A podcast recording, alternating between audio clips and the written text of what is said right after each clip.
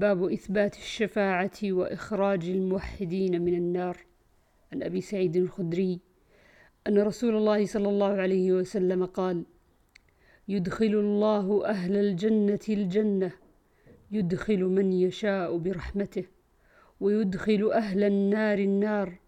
ثم يقول انظروا من وجدتم في قلبه مثقال حبة من خردل من إيمان فأخرجوه.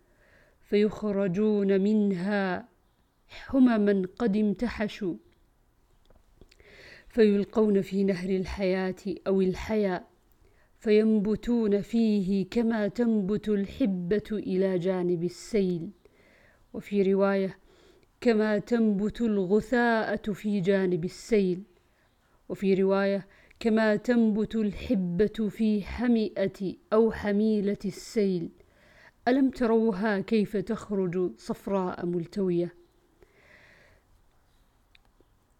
عن أبي سعيد قال قال رسول الله صلى الله عليه وسلم أما أهل النار الذين هم أهلها فإنهم لا يموتون فيها ولا يحيون ولكن ناس منكم أصابتهم النار بذنوبهم أو قال بخطاياهم فأماتهم الله إماتة.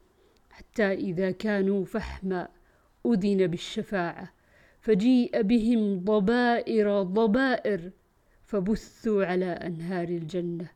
ثم قيل يا أهل الجنة أفيضوا عليهم فينبتون نبات الحبة تكون في حميل السيل.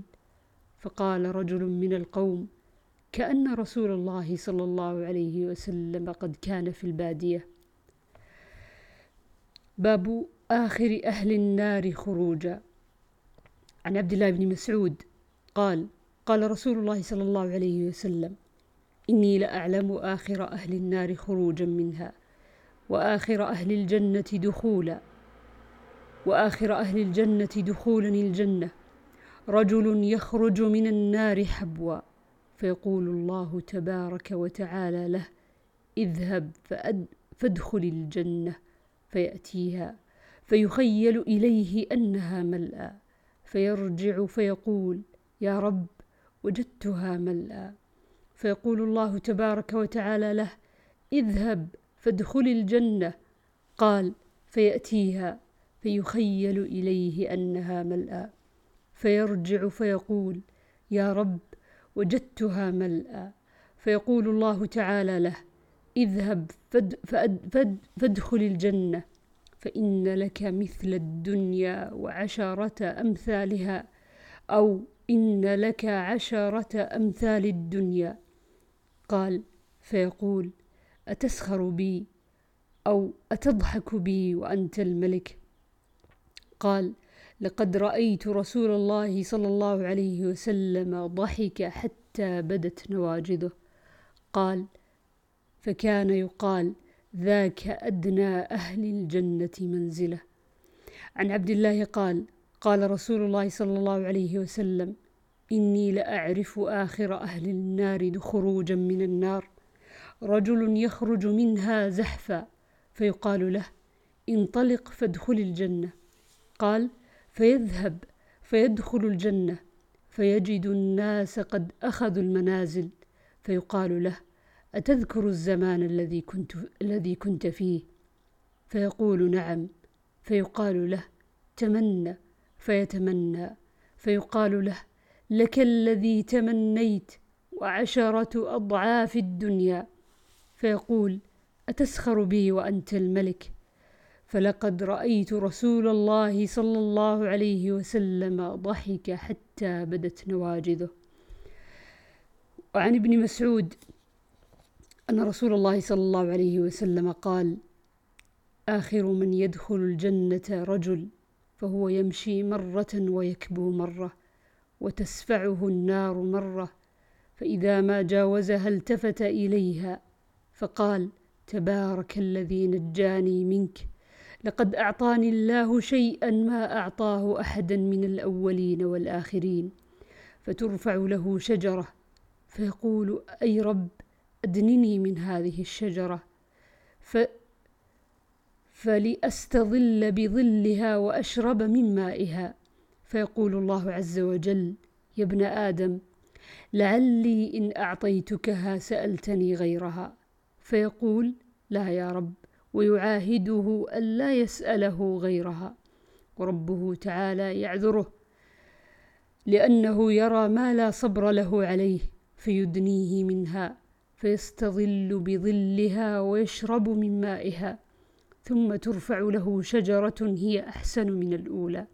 فيقول أي رب أدنني من هذه الشجرة لأشرب من مائها وأستظل بظلها لا أسألك غيرها. فيقول يا ابن آدم ألم تعاهدني ألا تسألني غيرها؟ فيقول لعلي إن أدنيتك منها تسألني غيرها. فيعاهده ألا يسأله غيرها. ربه تعالى يعذره لأنه يرى ما لا صبر له عليه فيدنيه منها فيستظل بظلها ويشرب من مائها ثم ترفع له شجرة. عند باب الجنة هي أحسن من الأوليين. فيقول أي رب أدنني من هذه الشجرة لأستظل بظلها وأشرب من مائها. لا أسألك غيرها. فيقول يا ابن آدم ألم تعاهدني ألا تسألني غيرها؟ قال بلى يا رب لا أسألك غيرها. وربه تعالى يعذره لأنه يرى ما لا صبر له عليه فيدنيه منها فإذا أدناه منها فيسمع أصوات أهل الجنة. فيقول أي رب أدخلنيها؟ فيقول يا ابن آدم ما يصريني منك؟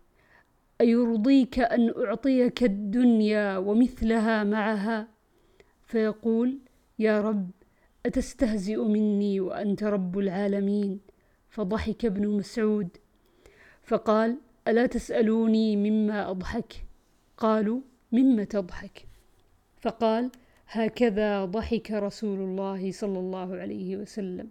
فقال من ضحك رب العالمين حين قال